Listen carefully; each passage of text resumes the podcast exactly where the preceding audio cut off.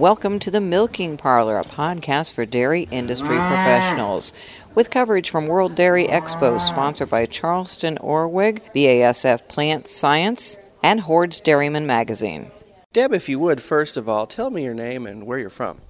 My name is Deb Reinhart, and I'm from New Holstein, Wisconsin. That's in northeastern Wisconsin, near Green Bay Packer Country. Okay. Well, uh, f- before we get into uh, uh, the the honor that you had bestowed here at the World Dairy Expo, tell me a little bit about your dairy. Uh, dairy, uh, David and I, my husband David and I, have owned and operated Gold Star Farms for 32 years. It's a family farm. Uh, we purchased it from his mom and dad. In 2012, it will be 100 years old. We have 250 uh, registered Holstein milking cows. Uh, we raise all the young stock ourselves. We graze the lower 90 acres and then crop uh, the remainder of the 183 acres.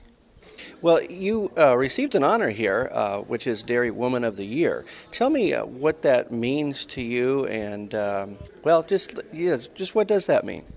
It's really hard for me to t- articulate what that means to me. I come from a long line of dairy people. Our original dairy was deeded to us by William Penn in Bucks County, Pennsylvania.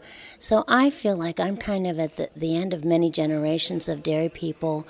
Uh, but I guess the most remarkable thing for me was to stand on the stage last night with such other esteemed award winners. I'm very humbled. I feel so very privileged to be honored in this way. And I'm going to continue to try to work to live up to that award and what it means. Well, they may feel the same way having stood up there with you. So, yeah, exactly. Well, as the award winner, um, does this, um, as we look forward then to, to down the road, uh, do you, so you're going to probably have to do all kinds of interviews now that you're a big celebrity, right? I have been doing a lot of interviews, uh, but I will remind you that I am a dairy manager. We are a small dairy, a 250 cow dairy, so we don't have a lot of extra people waiting around to do my work at home. Uh, obviously, we're off this week, but I very much uh, work daily on the dairy, and um, that is my primary focus. Um, I still have many activities that I'm involved in and um, issues that I'm very invested in that I think are important to the industry, and we'll continue to work on those areas of uh, expertise and make the world a better place. Well, we don't want to get into the issues too much here in this interview, but as you look forward, what are the things that you think are very important for your involvement and for the benefit of the business that you're in? Well, I am chair of the Wisconsin Livestock ID Consortium, and we manage uh, the Wisconsin Premises Registration Program.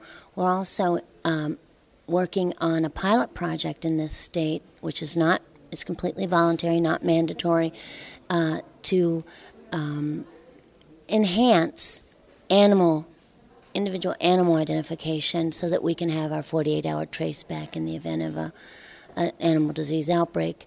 Uh, this morning, I'm hopeful that you're going to participate in the Animal Wellness Initiative uh, press conference.